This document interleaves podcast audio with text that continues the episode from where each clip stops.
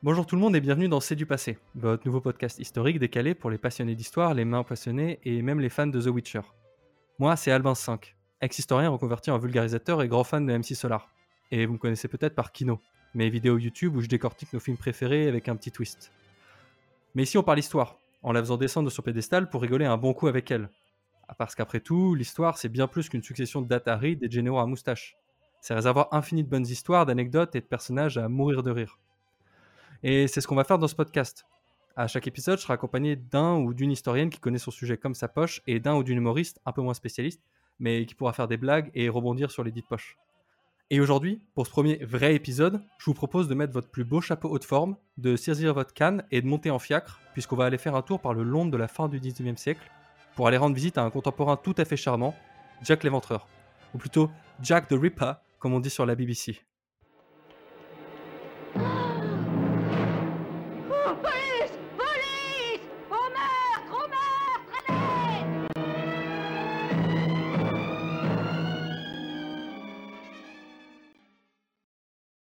Et pour m'accompagner dans les bas-fonds londoniens, j'ai le plaisir d'accueillir deux invités formidables. À ma droite, enfin virtuelle, Delphine Cadwallader, docteur en lettres anglaises, spécialiste du 19e et de médecine, et professeur en prépa et à la Sorbonne Université. Merci d'être avec nous, Delphine. Merci à toi. Et à ma gauche, donc, Pierre Ertou, humoriste. Vous avez pu l'entendre sur la radio Move de 16h à 19h dans l'after du lundi au vendredi. Et bon, malheureusement, le Covid, ça fout un peu la merde sur les spectacles, mais on espère pouvoir le revoir sur les planches le plus vite possible. En attendant, il nous fait l'honneur d'être avec nous. Merci Pierre. Ben, merci de m'accueillir. Le, le CV est quand même beaucoup moins clinquant que ma collègue, mais je suis content d'être là. Bah, on, est, on est content, on est content de, de- que vous soyez là tous les deux. Mais donc voilà, avant de plonger dans le sujet, je voulais quand même faire un petit avertissement, puisque forcément, vu qu'on parle d'un tueur en série, on va aborder certains trucs un peu glauques et graphiques. Alors, on va pas la jouer spectaculaire à rentrer dans les détails, mais bon, mieux vaut vous prévenir si vous êtes un peu sensible. Sur ce, je propose de commencer par un petit récapitulatif de l'état de Londres à l'époque de Jack, vers la fin du 19e siècle donc, à la fin de l'époque victorienne. Delphine, est-ce que tu peux nous dépeindre un peu l'état de la capitale de l'Empire à cette époque-là? Alors, c'est une, euh, une ville tentaculaire qui s'étend euh, euh, sur des, des kilomètres et des kilomètres et qui s'étend au fur et à mesure que les jours avancent. C'est une ville qui est complètement envahie par les humains euh, qui euh, travaillent dans des, dans des usines euh, le jour, dans des usines la nuit. Euh, c'est aussi un, Longle- un, un Londres très, très divisé avec une classe sociale très riche et beaucoup, bien entendu, beaucoup moins nombreuse que la classe laborieuse.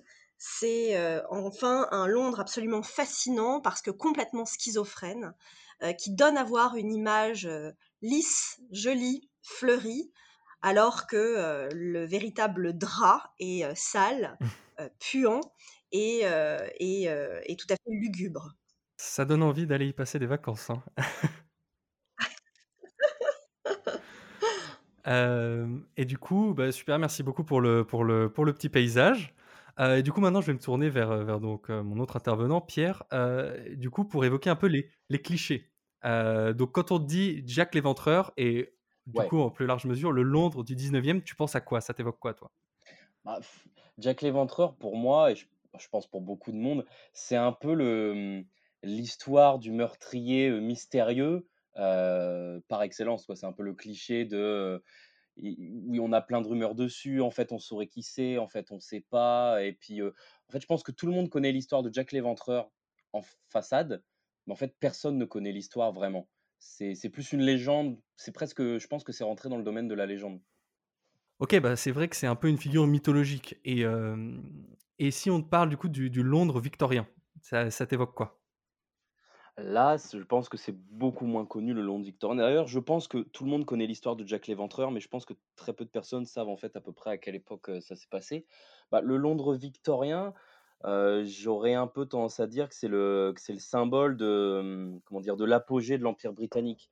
Parce que est, si, si je dis pas de bêtises, on est quand même à la- à l'apogée de l'Empire britannique, à l'époque où Londres, est un peu le point central du monde moderne. Et on est coincé un peu entre notre ère, et celle de la Renaissance. On est dans la, révolution industrielle. On à une époque où beaucoup de choses sont en train de changer. Et je pense, parce que je, je pense que c'est un petit rôle aussi avec, euh, dans l'histoire de Jack l'Éventreur, mais les, les- la naissance un peu de la science moderne aussi, la naissance de pas mal d'inventions. On est, je pense qu'on en- on est dans une époque qui devait être très particulière à vivre. Bon, bah, en tout cas, euh, enfin, Delphine, il a l'air d'avoir déjà une bonne impression a euh, générale. Ouais, je trouve qu'il il assure, il Ah, assure très bien. Il assure. Bon, c'est super. En tout cas, bon, on va quand même creuser un peu le sujet parce que c'est quand même, on est quand même là pour 40 autres minutes. Ce serait bête de s'arrêter là. Euh, du coup, je propose qu'on vas-y, on, on plonge vraiment dans, le sujet. Euh, et en fait, voilà, on va parler euh, euh, donc vraiment d'abord de euh, effectivement de tout ce phénomène Jack l'Éventreur, phénomène pardon Jack l'Éventreur, et en fait de la façon dont ça a vraiment euh, touché toute cette ville. Et euh, bon, déjà, on va on va commencer. D'ailleurs, je vais un petit rappel des faits. Euh, donc Jack l'Éventreur, euh, l'année euh, déjà, c'est 1888 et le quartier, c'est le quartier de Whitechapel, qui est un quartier donc dans le East London, donc à l'est, pas très loin aujourd'hui de euh, la City. Et on lui a attribué cinq meurtres canoniques, donc euh, de cinq femmes. Et après, il y a eu d'autres meurtres toujours à Whitechapel et on n'est pas sûr. Mais donc voilà, l'idée c'est que on est face à un tueur en série qui un, un des premiers vraiment documentés qui opère voilà vers la fin 88 et qui surtout du coup euh, va commencer à prendre beaucoup d'importance dans la presse. Euh, c'est ça Delphine, il est surtout très connu pour son rapport un peu ambigu à, la presse. Oui, tout à fait. En fait, euh, à cette époque-là, les meurtres qui étaient commis envers les femmes et les enfants ne faisaient pas, hein, n'avaient aucune place dans la presse. C'était finalement monnaie courante et quelque chose d'assez normal. Là, ce qui a changé radicalement, c'est que il s'est mis à écrire aux journaux. Alors, il n'a pas été tout seul à écrire aux journaux parce que euh, les journaux et euh, la police ont été envahis de centaines de lettres. Euh, la plupart ne sont pas authentiques, c'était des copycats, mais on sait qu'il a effectivement écrit à la presse. Alors, on le sait notamment parce qu'il y a une charmante lettre qui est arrivée avec un rein dans le formol, qui appartenait de toute évidence à l'une des victimes, puisque c'était son modus operandi. Euh, de ces lettres euh, sont nées des expressions qui sont extrêmement connues et qui euh, servent maintenant à, désigner Jack. Il a notamment expliqué qu'il va donner naissance au XXe siècle.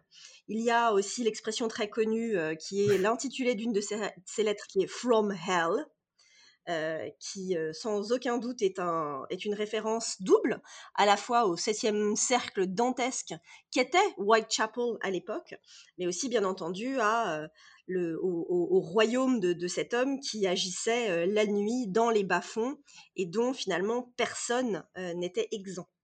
Il est aussi connu pour avoir parlé hein, de Dear Boss, un cher patron, avec un ton condescendant et supérieur, se sentant totalement à l'abri. Donc un homme très, euh, très mystérieux et très menaçant. Oui, c'est un peu le, le- le cliché du tueur euh, qui va euh, narguer la presse, quoi. Mhm. Qu'on retrouve dans pas mal de, de, de- de séries ou de films même plus tard. Tout à fait, absolument. Oui, oui, bah, bien sûr. bah, Il y a même par exemple le, le- le célèbre tueur du, du Zodiac. Ouais, c'est à c'est à lui que je pense en particulier. C'est vrai que la manière dont, dont Delphine présente euh, son mode opératoire, ça fait très penser au- à celui du Zodiac. Donc j'imagine que c'est inspiré. Oui, il y a des chances que ça le soit. En fait, son modus operandi était euh, absolument diabolique, c'est-à-dire qu'en fait, il, euh, prélevait euh, sur, ces, femmes des organes. En règle générale, c'était des organes du bas-ventre, alors les reins, très souvent, les utérus aussi. Euh, et euh, l'un des grands mystères, c'est qu'on ne sait pas vraiment si ces femmes étaient mortes ou vivantes au moment du prélèvement. Mmh, Ce qui a bien entendu ajouté à l'horreur et à l'angoisse qu'on peut imaginer euh, à l'époque. Formidable. J'espère que personne n'écoute le podcast en mangeant. hein, par contre. Mais d'ailleurs, euh, il n'y a, pas euh, comme quoi il aurait mangé Il aurait mangé des bouts, non? Oh, Et dans les lettres, il le dit, non? Non, ça c'est pareil. Ça, ça, ça Ah, fait partie, oui, ça fait partie des hypothèses. On ne sait pas si ça, ça fait partie des lettres qui sont authentiques ou pas authentiques. Euh, je pense que ça, ça a fait partie ensuite de, de l'hystérie qui a été, euh, qui, qui, qui a, qui a suivi euh, cet envoi de lettres et, le, et la, série de, la série de meurtres. Et justement, en parlant de d'hystérie, ce qui est intéressant, c'est de voir à quel point c'est un des premiers tueurs donc, qui s'adresse à la presse, donc du coup, qui c'est pile au moment en plus où la presse devient vraiment un, organe culturel énorme, avec des millions de, tirages chaque jour. Et du coup, on a vraiment, donc comme tu me disais, une, une contamination hystérique autour de ce fait divers. C'est-à-dire que ça, touche tout Londres et même toute l'Europe à l'époque. Et du coup, là, je vais me tourner vers, vers Pierre. Et du coup, je voulais lui demander, évidemment, donc il y a une enquête. Euh, évidemment, tout le monde dit euh, que l'enquête elle est mal faite. C'est un peu comme le Covid aujourd'hui. On dit que le gouvernement il sert à rien, etc. Ouais. Et du coup, euh, de la même façon, quand on sait pas trop quoi faire, à ton avis, comment une enquête elle est menée à la fin du 19e siècle? Oh la vache. Mais j'imagine que, en fait, c'est un peu dur à imaginer parce qu'aujourd'hui, on a tellement de technologie, mais en fait, je dois me, je je dois me dire qu'un un, un meurtrier aussi complexe, en fait, avec les moyens de l'époque, ça doit être quasiment impossible parce que niveau, niveau euh, police scientifique, euh, aujourd'hui, nous, on a les experts, tu vois, c'est euh, le mec a bavé euh, sur un, sur un gobelet Starbucks trois jours avant, on sait que c'est lui. Mais à l'époque, ils avaient rien. Je pense que la police, même dans son organisation, ça devait être très flou. Donc, euh, je me dis qu'en fait, Jack l'Éventreur arriverait aujourd'hui, je pense que ce serait une affaire banale, peut-être, mais, eux, ça devait être, je sais pas, à base de témoignages, à base de, de, de, de, de prémices de, de, police scientifique, je sais pas. Alors déjà, j'aime beaucoup le fait que tu dises les experts, parce que j'ai vraiment l'image d'un mec en haute forme euh, victorien et avec des grosses lunettes de soleil qui ferait genre yeah comme ça. Mais au-delà de ça, ratio de euh, l'époque, peut-être. ouais, exactement, un Horatio de l'époque. Mais en plus, ils étaient roux, donc ça c'est raccord. Mais euh, Ça euh, colle non, non, totalement. non, en fait, en gros, euh, ça part beaucoup par, passe beaucoup par les, les enquêtes un peu au hasard. C'est-à-dire qu'il y a quand même, pendant les quelques mois où durant l'enquête, il y a quand même 2000 personnes qui sont interrogées et on a, euh, je crois, 80 personnes qui sont arrêtées, différentes, et on a un espèce de délire. Et ce qui est intéressant aussi, c'est de voir que c'est le début du, du profilage, du profiling, avec l'idée qu'il y a des gens qui vont s'intéresser à comment trouver la personne, c'est en voyant d'où vient son modus operandi. Et donc, ça permet, du coup, d'ailleurs, Delphine, il y a un profil qui, qui, est, qui est mis en avant, c'est-à-dire celui d'une personne qui serait éduquée, ou en tout cas qui saurait manier la, la médecine, c'est ça? Déjà, si le mec euh, sait où se situent certains organes du corps, comme l'utérus, et les découper, etc., c'est que le mec a fait au moins bac plus 5 quand même. Oui, donc, ouais, donc en fait, euh, oui, euh, bon, euh, d'abord, en fait, c'est c'est ça, c'est ça aussi quand même qui est intéressant, c'est que cette affaire-là, elle a été dessaisie euh, par Scotland Yard euh, euh, des precincts de l'époque, puisqu'en fait, on pensait vraiment que la police de proximité ne serait absolument pas capable de gérer cette affaire-là. Bon, Scotland Yard n'a pas fait un meilleur travail, mais bon, finalement, c'est eux qui ont, qui ont pris en charge. Et effectivement, ils ont aussi travaillé à partir d'un espèce de tableau hein, qu'on a brossé. Il y a énormément de, détails euh, qui concordent. On sait que c'était un, homme qui était vêtu de noir, avec un manteau trois quarts noir, un chapeau qui varie de forme selon les observateurs, mais qui de façon évidente est là, et cette fameuse valisette euh, qu'il euh, qu'il- apparemment qu'il portait, et on peut imaginer que c'est la valisette qui contenait ses instruments de torture, ses scalpels, euh, ses ciseaux, euh, ses aiguilles. Euh, donc, bon, effectivement, ça c'est vraiment la première piste qu'on a. Et tu parlais tout à l'heure d'hystérisation des, des foules. Ce ne sont pas seulement les, policiers qui se sont mis à arrêter les, hommes habillés en noir avec des valisettes, mais la populace elle-même. C'est-à-dire qu'il y a eu des émeutes à Whitechapel et qu'on attaquait tout homme qui portait une petite valisette. Ouais, non, je pense que c'est assez, assez fou quand même comme anecdote. Après, je pense qu'au bout de quelques semaines, le mec qui se trimballe dans Londres avec un manteau long, noir, une valisette et un chapeau de forme, il est un petit peu con quand même. Je pense qu'il a compris qu'il se baladait avec une cible sur la tête, quoi. Le problème, c'est que c'était, on va en Oui. parler peut-être un peu plus tard, mais le problème, c'est que ça, c'était l'uniforme de l'homme victorien. Tout le monde se baladait avec un chapeau noir et un, cha- et un manteau trois quarts euh, noir. Donc ça pouvait être un peu n'importe qui. Oui, c'est comme si, euh, c'est comme si aujourd'hui, le tueur en série à abattre, c'est un mec qui se trimballe avec un jean, quoi. Ou Euh, un voilà, masque c'est ça, ouais, avec un masque. ouais, c'est ça, ouais, un masque. Ouais, c'est Euh, ça. non, non, c'est exactement ça. Et en fait, il y a eu une espèce de fascination autour de, de Jack, euh, notamment par exemple un peintre qui s'appelle Walter Sackett, qui a euh, apparemment résidé dans euh, ce qu'il croyait être la chambre de Jack l'Éventreur et qui en a fait une peinture qui s'appelle Jack the Ripper's Bedroom et ça lui a, ça lui a valu le fait d'être accusé d'être Jack the Ripper. Il a été interrogé et encore jusqu'à maintenant, hein, par, exemple Patricia Cornwell qui écrit des, détectives euh, est absolument persuadée que c'était lui. Donc on a, on a cette espèce d'hystérisation mais qui est liée au sensationnalisme de l'époque. En fait, c'est un peu le, c'est un peu le Xavier Dupont de Ligonnès de l'époque, quoi. Mais, mais avec des histoires Guy Joao tous les trois jours. J'aime bien le parallèle, oui. oui, on peut le voir partout. Mais du coup, d'ailleurs, en parlant de ça, ce que je trouve assez intéressant, c'est que euh, c'est qu'on est, euh, c'est comme si toute la société anglaise était déjà préparée euh, pour qu'il y ait une telle hystérie et pour que ce phénomène prenne autant d'ampleur, parce que on est totalement à, à l'ère de la littérature sensationnaliste. Qui euh, met en avant, euh, à travers des policiers, à travers des, des fictions, euh, des, des, des- des- événements qui font un peu bouillir le sang. Et du coup, tu, m'en parlais, Delphine, en disant que c'était extrêmement important pour comprendre Jack. C'est très important. Euh, Peut-être qu'avant de commencer par la littérature, on peut parler de, de toute l'industrie du spectacle euh, à l'époque victorienne. Alors, c'est peut-être à moi de poser une question à Pierre. Pierre, à ton avis, c'était quoi euh, la sortie du dimanche en famille à l'époque victorienne? Le, le plaisir coupable. Alors, à l'époque victorienne, je pense que ça devait être bah, le théâtre, tout simplement. Je pense les pièces de l'époque. Hmm. Un- Un spectacle un petit peu plus particulier que ça. Euh, Alors, pour, si- c'est c'est pour les, c'est pour le monsieur tout le monde ou c'est pour la, pour la petite bourgeoisie? Euh, c'est, c'est- alors c'est la petite bourgeoisie parce qu'il fallait payer un ticket. Euh, Ouais. Hmm, bah, je sais pas, je dirais, bah, si c'est pas le théâtre, euh, ce serait musical peut-être? ah, Il y avait de la musique. D'aller d'aller voir euh, ouais, l'opéra. Pense, euh, Ou alors c'est pense euh, femme à pilosité faciale. Ah oui, ok, ouais, j'ai hésité à partir là-dessus, oui, donc c'était le, la foire, quoi. Ouais. Les spectacles dans les tentes, etc., c'est ça? Ouais, c'est ça, c'était les cirques, c'est ce qu'on appelait les Ok. freak shows. Donc en fait, le dimanche, on s'habillait et puis on allait euh, aux freak shows, regarder euh, la femme à barbe, euh, les femmes aux membres manquants, euh, des siamois. Il y en a, il y en a deux qui sont quand même mes préférés. Euh, c'est, alors il y a eu, il y a eu des, litres de d'encre là-dessus.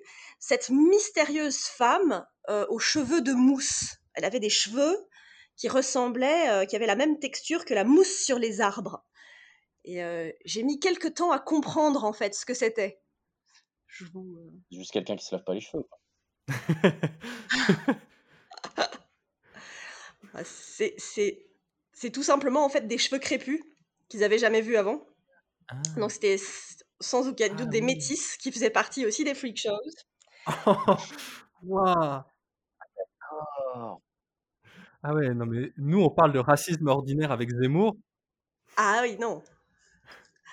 Euh, et l'autre, c'est Giuliana Pastrana, qui est l'homme, la femme singe, qui est très connue, euh, qui, euh, qui a fait les choux gras de Lent, qui était un des, des grands tenants de freak shows, et qui était, qui, qui ressemblait en fait vraiment à un singe, qui était, qui en fait, elle, elle, on dirait maintenant qu'elle qu'elle souffrait d'hypertrichose, hein, qu'elle avait des poils partout. Elle faisait 1m34.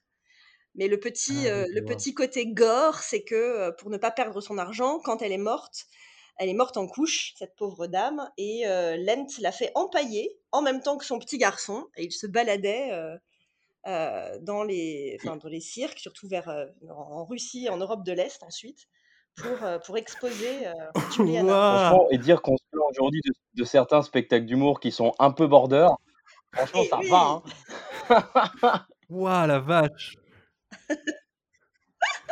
Ah, sympa. Oui, Bon oui. appétit toujours. Donc il y avait vraiment effectivement, pour en revenir à ce que tu me demandais tout à l'heure, il y avait un véritable appétit morbide en Mm. fait pour la normalité, pour tout ce qui, ce qui f- créait la sensation, ce qui électrifiait euh, le l'âme, les corps, les, les émotions. Et, euh, et en fait, on se rend compte quand même que la plupart de ces freaks étaient des femmes. Euh, parce que le corps féminin, à cette époque-là aussi, était vraiment considéré comme une bizarrerie, comme quelque chose de pathologique. Euh, et, elle en- et la femme était aussi, du coup, à la fois le sujet et l'objet, ou en tout cas la cible de ce qu'on a appelé effectivement la littérature à sensation. Ouais, et d'ailleurs, euh, c'est pas, c'est effectivement pas un hasard si euh, les victimes de Jack sont uniquement des femmes. D'ailleurs, c'est c'est parce qu'il y a, comme tu le dis si bien, une place laissée aux femmes, enfin plutôt une représentation générale de la femme qui est qui est totalement, j'ai envie de dire, dysfonctionnelle, en tout cas selon notre regard actuel, dans la société londonienne. Enfin, c'est ce que tu, ce que tu me, me racontais, c'est ça? Oui, c'est ça. Oui, c'est ça. Euh, on, est persuadé que de toute façon, les femmes sont euh, euh, des organismes pathologiques, donc elles vont être hystérisées par n'importe quel spectacle, n'importe quelle lecture. Et l'ironie suprême, c'est qu'elles sont elles-mêmes le spectacle, en fait. Et c'est surtout vrai, même par exemple, en médecine. Hein. Mmh.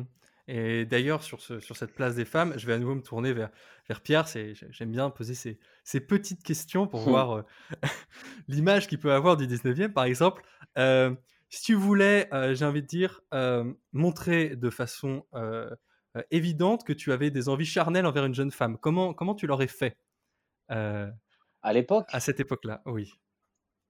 Alors, en, vrai, je pense qu'il faut, il faut se mettre dans la peau de quelqu'un que nous, aujourd'hui, on verrait être quelqu'un de très macho, je pense. Donc je sais pas, je pense que ça devait être, euh, je pense qu'il devait y avoir ce rapport, euh, homme-femme qui était, euh, la femme, elle est là pour, faire à manger et l'homme, a de l'argent. Donc je pense que de ça devait être à base de jeu de d'impressionner la femme parce qu'on a une situation stable et de je sais pas, ça doit être de Non, mais là, je veux vraiment dire, de Ken, quoi, vraiment. C'est ça l'idée, hein, c'est Ah oui, OK, le Non, non, vraiment, voilà. Ouais, primaire, voilà, exactement. comment faire comprendre ça? Je pense que ça devait être très cash, non? Alors, on parle chez, Quoique aujourd'hui, il y a quand même des similitudes. Ah, chez les bourgeois, je pense que comment tu, comment tu fais passer le message? Parce qu'aujourd'hui, euh, aujourd'hui, euh, ça, on envoie des dick pics, hein, mais euh, enfin avec le consentement de la personne. Sinon, c'est moyen quand même. Mais non, je sais pas comment ils faisaient. Dis-moi tout. Delphine, comment, comment, comment on faisait? Bah, il, fallait, il fallait montrer quand même Ouais, il, fallait avoir un contact. Donc, l'un des contacts, les seuls que tu pouvais avoir, c'est quand tu tenais la main d'une jeune femme pour la faire monter dans sa calèche. Et donc, si tu appuyais sur la main pendant plus de 4 à 5 secondes, ton intention était assez claire. Ah, eh, c'est limite beaucoup plus classe qu'aujourd'hui quand même. C'est-à-dire que c'est simple, c'est pas irrespectueux, au moins le message est passé, il n'y a pas de formulation dont c'est compris, pas compris. Au moins, il n'y a pas de, il a pas de quiproquo. Je vais adopter cette technique dès demain. oui. Mais ils pouvaient insister, hein. les hommes pouvaient ah. insister et, pour et en fait le râteau euh, euh, numéro un pour une femme, c'est de dire à un homme je n'ai pas l'honneur de vous connaître, monsieur, même si elle le connaissait. Et ça, c'était le râteau ultime. C'est le moment où tu sais qu'il faut passer ton chemin. C'est le râteau le plus classe du monde. Moi, je suis prêt à me prendre un râteau par une femme si c'est si dit comme ça. Hein. Franchement, ah, c'est C'est terrible. Hein. J'ai essayé euh, l'autre jour dans, un bar, non, c'est pas vrai, ils sont fermés. Euh, bref. Euh, donc. un autre petit fait, justement, là-dessus, parce qu'en fait, on, était en train de parler des de, de l'hystérisation. les femmes, les femmes se, se pâmaient énormément, hein, mmh. s'évanouissaient beaucoup aussi. C'était une, une, période où on peut se dire que les femmes étaient effectivement très hystériques et très sensibles il y a aussi quand même une autre explication qui fait, euh, qui fait partie des fun facts sur euh, l'époque victorienne. Je peux, je peux demander à Pierre pourquoi les femmes euh. s'évanouissaient autant. Ah, ça, je crois que je sais. Et du coup, j'ai peur, peur de décevoir. Je crois que c'est à cause des corsets qui étaient, qui étaient serrés très très fort. Parce qu'il y avait, il y avait des époques où c'était plus ou moins la mode comme ci, plus ou moins comme ça. Et je sais qu'il y a eu des époques, je ne savais pas que c'était celle-ci, du coup, si c'est ça, mais où on serrait tellement fort parce qu'il fallait une taille de guêpe, mais à mort. Et du coup, les femmes s'évanouissaient. C'est ça? Oui, hein. c'est ça. En fait, le, le, bon tour de taille à cette époque-là, c'était entre 30 et 40 cm. Quoi? Ouais. Ah oui. ah oui, d'accord. 30 et 40 cm. Ouais. C'est-à-dire qu'en fait, on ne ah peut pas du tout respirer. Waouh, c'est formidable. Je crois que je sais d'où j'ai cette info d'ailleurs. C'est dans Pirates des Caraïbes. Voilà. Parce que peut-être à un moment, vous êtes dit Pierre à une culture, c'est ah. dans Pirates des Caraïbes, où elle explique que le corset est trop serré. C'est un formidable film. Hein. Et ouais, et, en vrai, je pense qu'on doit être euh, sur une époque assez proche Ah non, non, on est on est quand même, heu, 150 Non? ans, Oui. avant. Ah oui, d'accord, OK, bon, pas du tout. La grande piraterie, c'est le début du 18e. C'est en tout cas une période effectivement où ça posait pas mal de problèmes. Heu et alors je vais on va on va devoir quitter nos pirates pour revenir, heu, au sujet. Heu et du coup, on va pouvoir revenir sur un sujet que que je sais, qui est qui est ta spécialité, Delphine, puisqu'on parlait Jack l'Éventreur, on parlait femmes et du coup, comme tu disais, parmi les les suspects principaux, c'est les médecins, c'est les gens qui peuvent connaître, comme tu supposais Pierre, des gens qui peuvent connaître, l'intériorité, heu, des organes, heu, des femmes. Mais du coup, au-delà de ça, c'est quand même toute une représentation de la femme dans le corps médical qui est quand même extrêmement problématique à l'époque. Pas vrai Delphine? Oui, en fait, à cette époque-là, la médecine s'est vraiment constituée en tant que discours, dominant, heu, propagandiste et heu, doit, heu, montrer aussi sa puissance et c'est bien entendu une puissance masculine il y a des faits qui sont quand même assez choquants, qu'on peut retrouver, par exemple, je pense à un roman de Wilkie Collins qui s'appelle Heart and Science, donc Le cœur et la science en 81, 1881 où il montre euh, un spécialiste, euh, un neurologue qui s'appelle Benjulia. Donc bien sûr, il, a, il, a, il a voulu le teindre d'une d'une euh, d'une identité juive, ce qui n'est pas euh, non corrélé à notre Jack l'Éventreur, puisque c'est l'une des pistes aussi. Euh, et où en fait euh, la, Carmina, qui est la, jeune femme euh, donc le, personnage principal du roman, est euh, le sujet des observations et des expériences sadiques de, de, ce, de ce médecin.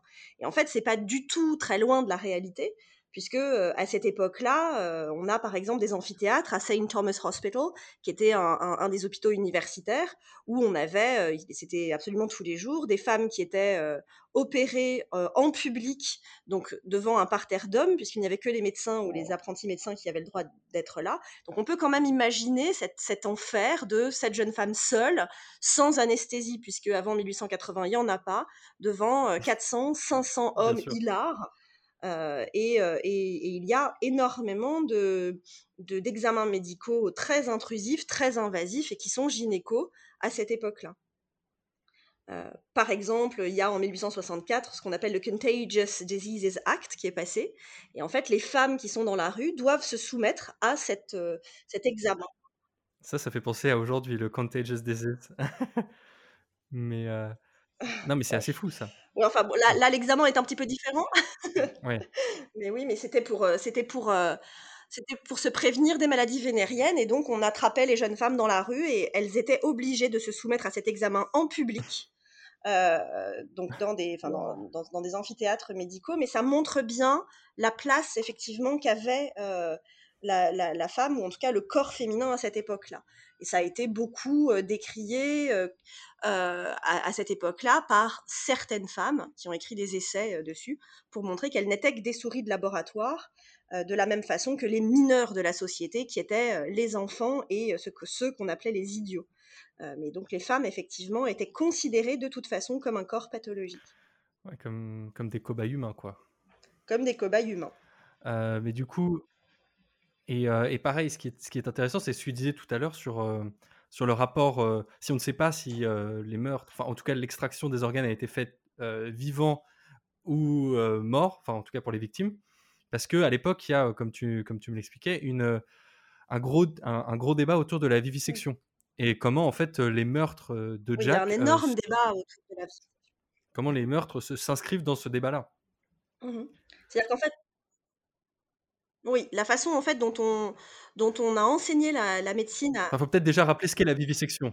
Oui, bah, je vais, je vais t'expliquer par la dissection. C'est-à-dire qu'en fait, euh, après, après Bichat, en tout début du 19e, on a, euh, on a décidé que l'enseignement de la médecine se ferait uniquement par ce qu'ils appelaient la lecture du tissu.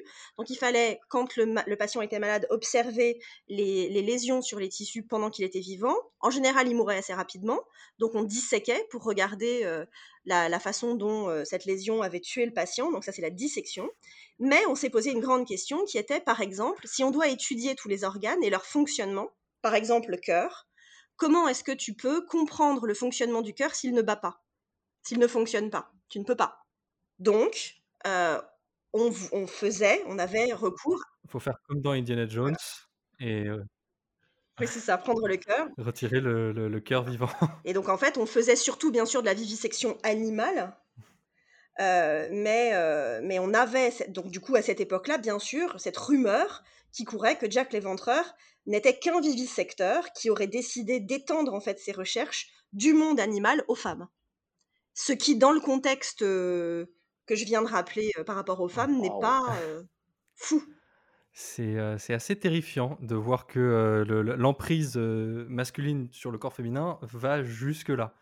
Et du coup, tout ça, ça renvoie à, un des aspects que je trouve les plus intéressants euh, dans les meurtres de Jack, c'est que ça, que ça nous parle en fait de cette division sociale, de cette fracture sociale qu'il y a dans la ville de Londres à cette époque. C'est-à-dire que on a quand même cet imaginaire d'un d'un Jack qui serait un médecin ou peut-être un universitaire ou quelqu'un en tout cas qui serait éduqué et donc qui serait un peu un bourgeois et qui va faire son marché dans les, euh, dans les quartiers euh, euh, de la plus basse extraction, là où il y a les, personnes les, les plus pauvres.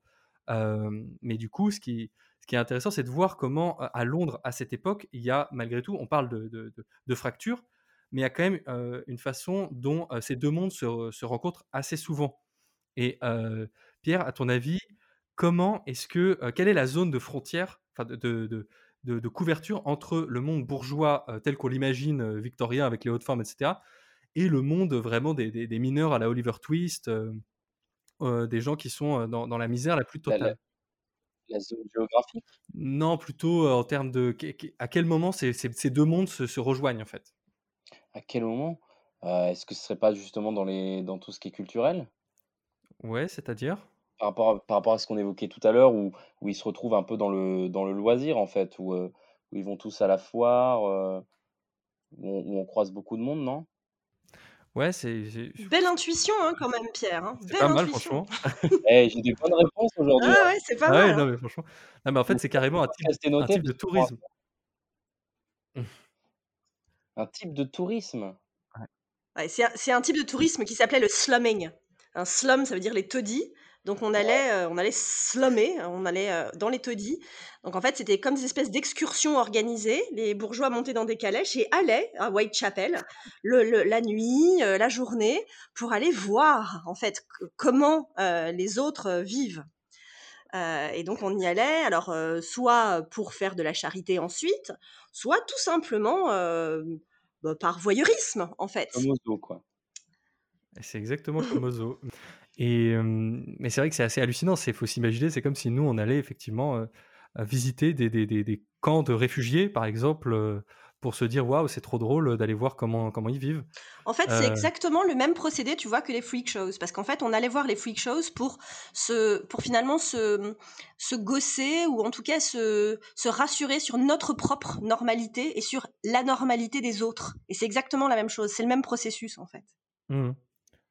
Et, Euh, euh, et d'ailleurs, un truc assez, assez marrant, enfin, qui, qui montre bien à quel point, du coup, c'est dans ces slums, mais en fait, dans Londres en général, c'était, c'était pas la- la- le meilleur moment, enfin, c'était pas le, c'était pas la joie de vivre en termes de, en termes de, d'urbanisme.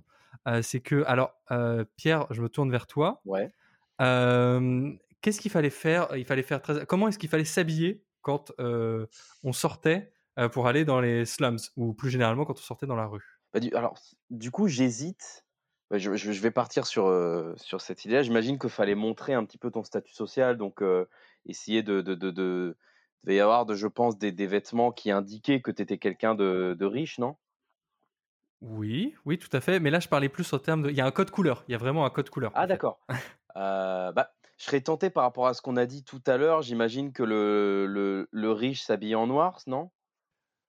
Al- Oui, c'est vrai. Il s'habille en noir, mais alors peut-être pas pour les raisons que tu crois. Euh, en fait, s'il s'habille en noir, c'est qu'en fait, la, po- la pollution de l'air Oui, est tellement forte salissant. que, en fait, si tu sors dehors, tes habits deviennent gris en 5-10 minutes. Ah ouais. Ah oui, c'est vrai que c'est le début de la révolution il, arrivait assez fréquemment, tu vois, par exemple, qu'il il neige des, des cendres. Ah où euh, il se mettait à faire euh, nuit noire à 14h en plein mois d'août parce que euh, le soleil était complètement obscurci par la pollution. Quand je vois comment je fais Voilà. super gaffe Ah, parce qu'on m'a offert hein. une paire de Air Force blanches et que je fais attention à pas les salir, putain. Mais d'ailleurs, mais en fait, une autre anecdote à ce propos, c'est que on, s'habillait certes en, complètement en noir, mais on, aussi pour aller, parce qu'on s'habillait aussi d'une certaine façon pour aller faire du slumming. Euh, et en fait, on, on faisait en sorte de, de, de ne pas avoir une, une, un micro-millimètre de peau à la, au contact de l'air vicié. Parce que l'air vicié des pauvres allait forcément tuer les riches. Donc on avait des gants, des voiles, des chapeaux, des collants, euh, et il fallait absolument pas que la peau soit exposée. Ah ouais. C'est genre euh, le masque, mais plus plus. Plus plus. Ah ouais, là, ils sont dans l'extrême, ouais. Et mais du coup, d'ailleurs, dans, les, dans la façon dont ces pauvres, euh, parce que c'est vraiment euh, une façon, en plus Whitechapel, la façon dont c'est dépeint par Jack, parce que Jack lui donne une résonance presque mondiale en fait à ce quartier qui finalement était un quartier de Londres, et ça montre en fait c'est vraiment un peu le choc de la découverte pour énormément de Victoriens et d'Européens de l'époque, de la découverte de, bah, de, ces vies mais horriblissimes et qui d'ailleurs le plus souvent sont rendues horribles parce que les bourgeois les, oppressent et en tirent, en tirent avantage. Euh, par exemple, un truc complètement édifiant, euh, je suis... Euh, tu vois les chambres de bonne, Pierre, à Paris? Ouais, ouais, ouais. Bah écoute, il y, y, avait dix fois pire, parce qu'à l'époque, pour gagner de la place, attends, on avait comment gagner de la place quand on était un, un vrai FDP en termes de, euh, de, de, de, de, marchand de sommeil? Ah, J'imagine qu'il devait, euh, il, tu, tu, devais avoir une hauteur sur, sous plafond qui était ridicule, comme ça tu mettais plusieurs appartes, non? Non, c'est encore, c'est encore mieux. Franchement, c'est encore mieux. Euh, tu dors debout? Ouais, exactement. Waouh Il faisait dormir les gens debout. En fait, dans les, c'est surtout chez les prostituées, effectivement, ils les mettaient, elles dormaient à la verticale, elles dormaient sur des bancs et elles étaient attachées les unes aux autres pour dormir, pour pas tomber. Et euh, une façon de les réveiller le matin, c'était d'enlever le nœud. Ah, c'est sympa les réveils à l'époque, dis donc. Bah, il faut imaginer, c'est comme quand tu vas chez le pressing et que tu vois tous les trucs là qui sont pendus, qui viennent vers toi, c'est à peu près la même chose. Ah, vache. Si jamais tu me réveilles comme ça un jour, je te préviens, ça va très mal se passer. Hein. bah, faudrait, faudrait, déjà que tu dormes debout. Oui, c'est pas faux. Ce qui est très probablement ce que fait euh, Ryanair dans ses longs courriers. Hein. ah, je pense qu'il s'inspire de l'époque euh, victorienne, peut-être, ouais. c'est très possible. Et en fait, c'est aussi des, c'était des, des, minuscules pièces dans lesquelles on s'entassait euh, tous. Euh, donc, il euh, y avait les enfants, les parents, les grands-parents, les travailleurs d'à côté. C'était la densité au mètre carré était absolument monstrueuse.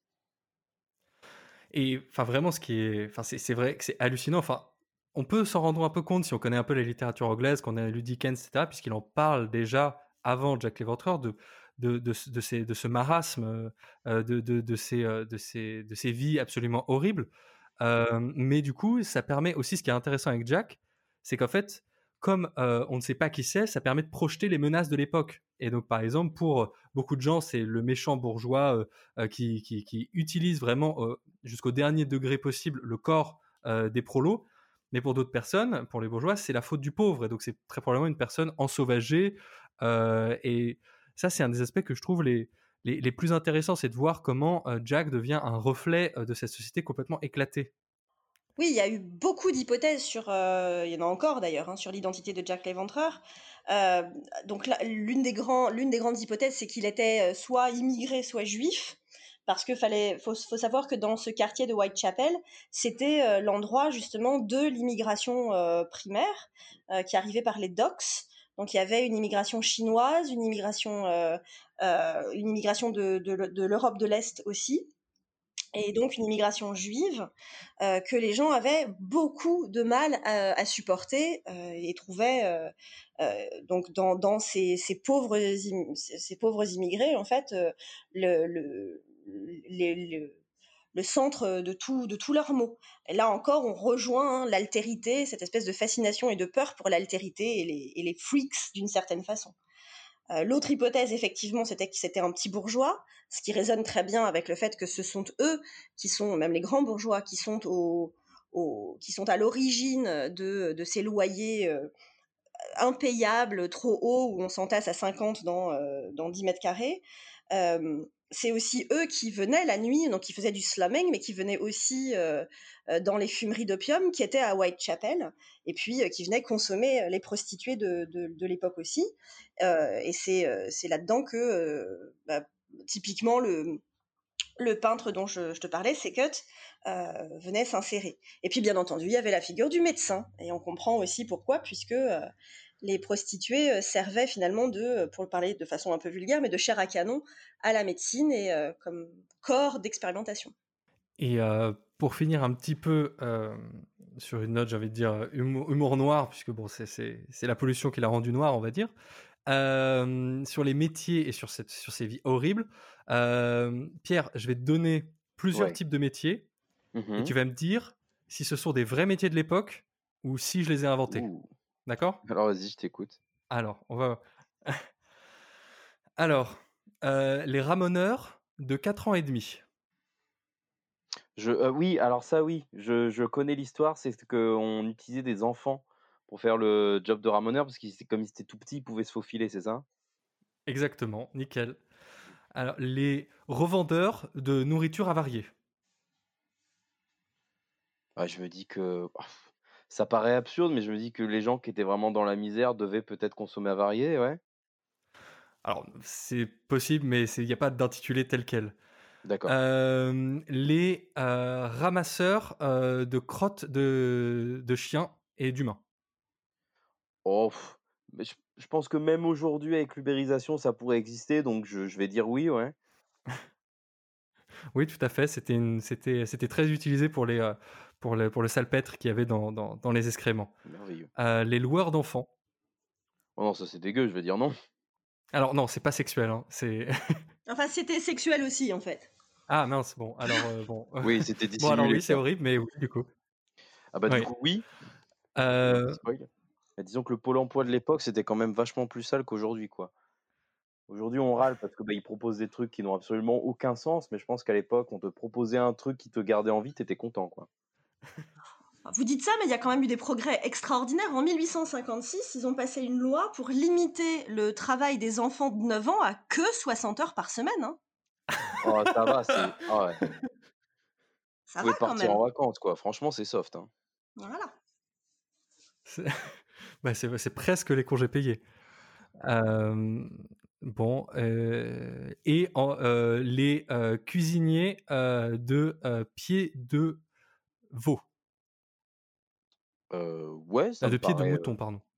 Ouais, ça a l'air, ça a l'air crédible, ouais. Ouais, alors il faut savoir que c'était effectivement le, le snack préféré des Londoniens à choper dans la, dans la rue. Ah d'accord. ah bah pourquoi pas. Voilà. Ouais, bah, moi j'imagine très bien un, un food truck euh, un peu branché Oui. qui, qui refait ça. Franchement, attends encore quelques années et dans certains quartiers de Paris, c'est possible. hein. Voilà, c'est on les mangeait en, en cassant le, le- le sabot pour, euh, pour euh, sucer la moelle. Voilà, c'est D'accord. Mmh, C'est formidable. Voilà, bon, et ben, en tout cas, voilà, c'est un peu euh, là-dessus qu'on va finir notre tour d'horizon euh, de, de, ce, de ce Londres de la fin du 19e euh, sous le prisme donc, de notre bon Jaco. Euh, donc, je vous propose pas de prendre des pattes de mouton pour la route, hein, parce Bon, que va, je pense que c'est pas trop dans les mœurs actuelles. Des oui, c'est mieux. Et, euh, et du coup, je vais me tourner vers Delphine qui, euh, qui va nous proposer une, une petite, euh, quand même une petite note de positivité derrière quand même tout ce- toute cette noirceur et tout ce, tous ces marasmes.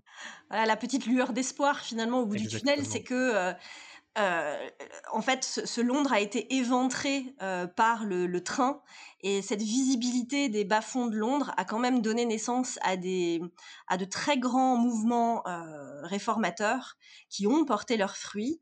Euh, Il y a eu énormément de maisons qui ont été ouvertes pour celles qu'on appelait les fallen women et c'était beaucoup des, romanciers, des peintres, Dickens hein, notamment, qui ont levé énormément de fonds pour aider euh, ces femmes qui en fait n'avaient pas d'autre choix que la prostitution pour euh, pour nourrir leurs enfants. Euh, c'est aussi beaucoup dans ces quartiers que que les suffragettes de l'époque se promenaient entre guillemets pour asseoir une une légitimité précisément parce qu'elles refusaient ce patriarcat, elles refusaient que euh, le corps des femmes et l'esprit des femmes soient euh, à ce point écrasés par les hommes et elles ont euh, elles ont eu les victoires qu'on leur connaît. Euh, ça a aussi donné naissance à euh, beaucoup d'essayistes, de philosophes féminines à la fin du 19e siècle, à qui finalement, euh, enfin, qui se sont elles-mêmes donné une voix, puisqu'en fait, on se rend bien compte avec cette histoire de Jack l'éventreur que ces victimes, on, en a, on en a parlé que à partir de 1970, les femmes n'avaient pas voix au chapitre, elles n'avaient pas de voix, mais à cette époque, les femmes qui, bon, bien sûr, avaient de l'argent, avaient quand même une voix qui, qui s'est qui s'est fait entendre de plus en plus fort. Et c'est aussi grâce à cette, ce, ce Londres fracturé. Super, et bah merci beaucoup. C'est une belle façon de finalement un peu boucler la boucle de façon un peu plus positive. Euh, J'espère que Pierre t'a appris des trucs. Bah, J'ai appris beaucoup de trucs, dont, dont certains qui m'ont choqué, mais, euh, mais, mais je vais essayer de pas manger tout de suite et ça devrait le faire. Ouais, c'est les pattes de mouton, c'est ça? Ah, c'était plus sur le découpage d'organes humains, je t'avoue. oh, petite nature, dis donc. Ah, moi, moi je fais, au, au collège, je faisais pas les dissections. Hein. J'étais au fond de la salle avec un seau et euh, parce que ça me dégoûtait. Mais alors là, euh, découper l'utérus d'une personne, euh, je t'avoue que c'est pas, c'est pas trop mon créneau, quoi. Et l'envoyer aux journaux aussi. N'oublie pas, faut imaginer le mec Chronopost qui livre ça. hein. Oui, parce que le mec a un côté entrepreneur. en Non, plus. mais bon. Bah, du coup, on va voir ce que tu as pu en retenir, parce que Mhm. c'est l'heure donc du, du quiz. Pour l'instant, tu as été très bon, tu as été même meilleur. excellent, excellent. Ah, merci. été- t'as été- j'ai- Franchement. Mais on va voir du coup ce que toi et les auditeurs et auditrices chez eux ont pu retenir de tout ça. C'est l'heure du quiz. Attention, habillage de show télévisé à l'américaine.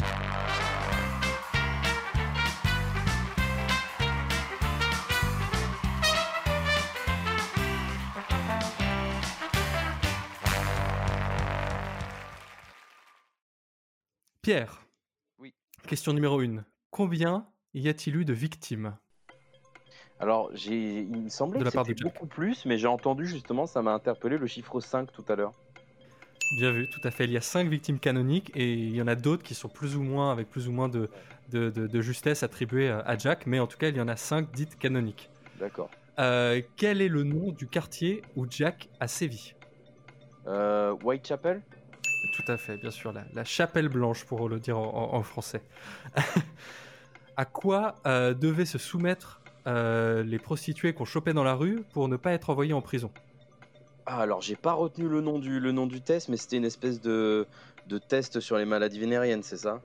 Un dépistage un peu plus plus. que euh, ça, on les, a... on les amenait euh, quelque part. mhm. Ouais, dans un amphithéâtre, par exemple à St. Ouais. Thomas Hospital. Ah, mais non, mais Delphi, enfin, c'est. Exactement, c'est ça. Mais bon, ah, le point, il est qu'à moitié. hein. Bref. Quelle était la technique super maligne des proprios pour gagner de la place dans leur taudis Ah bah il faisait dormir les gens debout, hein. ça, ça, ça m'a rappelé. Exactement. Attention. Exactement. Petite astuce euh, pour, euh, pour tous ceux de euh, optimi- pour tous les lecteurs de optimiser. euh, Non, c'est quoi déjà le nom là de payer moins d'impôts, c'est ça, je sais plus tous ces Ah oui, magazines ça, là. ouais. Allez, petite astuce. Euh, à quoi servaient les orphelins à l'époque? Enfin, les, les- les gamins des rues. Euh, alors moi j'ai retenu l'histoire des ramoneurs parce que je la connaissais. Ouais. Euh, Oui, c'était globalement ça que je voulais te, ok. te- te faire dire, mais oui, oui, c'est ça. Après, euh, on, on va, on va, on va pas aborder les autres utilisations ou, abus qu'ils pouvaient subir. On va, on va se concentrer sur, euh, sur les ramoneurs. Il est euh, déjà, c'est sens, déjà pas mal. hein. dans le sens premier du terme, d'ailleurs, sans mauvais jeu de mots, hein, le Ouais, ramonage. Bref. sûr. Voilà. Ah putain, je suis horrible. Euh, quel auteur anglais a mis un point d'honneur à montrer la réalité sociale de son époque? On l'a abordé un petit peu. Euh, Charles Dickens, Tout à fait, bien vu. c'est le seul auteur. Euh, de quel était le nom de la reine Ah bah ça facile, la reine Victoria. Tout à fait. Qui était vraiment Quel était le vrai nom de Jack l'Éventreur Euh, question piège, on sait pas. Oui, bah, exactement. Question piège. Bon, bref, en vrai, euh, quelle était la street food favorite des Londoniens Ah bah ça on vient d'en parler, c'est le pied de veau, c'est ça? Alors, les pieds de mouton confit.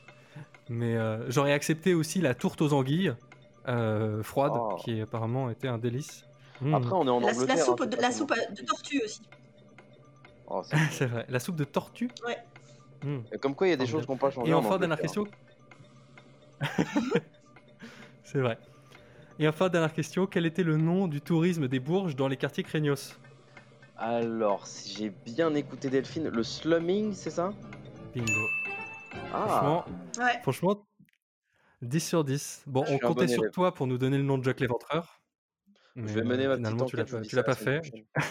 On est un peu déçus. C'est vrai qu'on aurait aimé pouvoir euh, boucler l'épisode Mmh. avec une vraie révélation et dire en fait. D'ailleurs, du coup, je, je me permets de poser une question. Euh, J'imagine qu'en fait, aujourd'hui, les perspectives de savoir un jour, euh, de connaître un jour sa vraie identité, elles sont, elles sont infimes, voire nulles. Elles sont nulles. Ok, Mm. donc on saura jamais. Elles sont nulles. Bon, ça permet de. Si, enfin, dans un sens, ça nourrit énormément de, de- de vidéos sur YouTube de de gens qui sont persuadés d'avoir une révélation. Mais globalement, oui, a priori, euh, c'est malheureusement Dommage. un- un- une affaire cla- enfin, euh, froide, comme on dit euh, en anglais. Cold case. Cold case. Bon, mais du coup, voilà, on va devoir nous aussi classer, classer l'affaire. Euh, mais en tout cas, euh, bah, j'espère que, euh, que ça vous a plu de participer, que Pierre t'a appris plein de trucs. J'ai appris beaucoup de choses, toutes plus mignonnes les unes que les autres. Et bon appétit, bien sûr. Bien Et sûr. Delphine, j'espère que euh, l'expérience t'a plu. euh, de, euh, voilà. C'était très très chouette. Ouais, ouais. Merci beaucoup à vous deux. Et bah écoutez, euh, ça a été un plaisir de le faire avec vous deux. Merci beaucoup d'être venus. Et merci aussi à vous toutes et tous derrière vos écouteurs ou vos casques de nous écouter. C'est le premier épisode, le vrai premier épisode. Euh, bah, on va continuer. On espère pouvoir continuer sur, une, sur un rythme bi-hebdomadaire.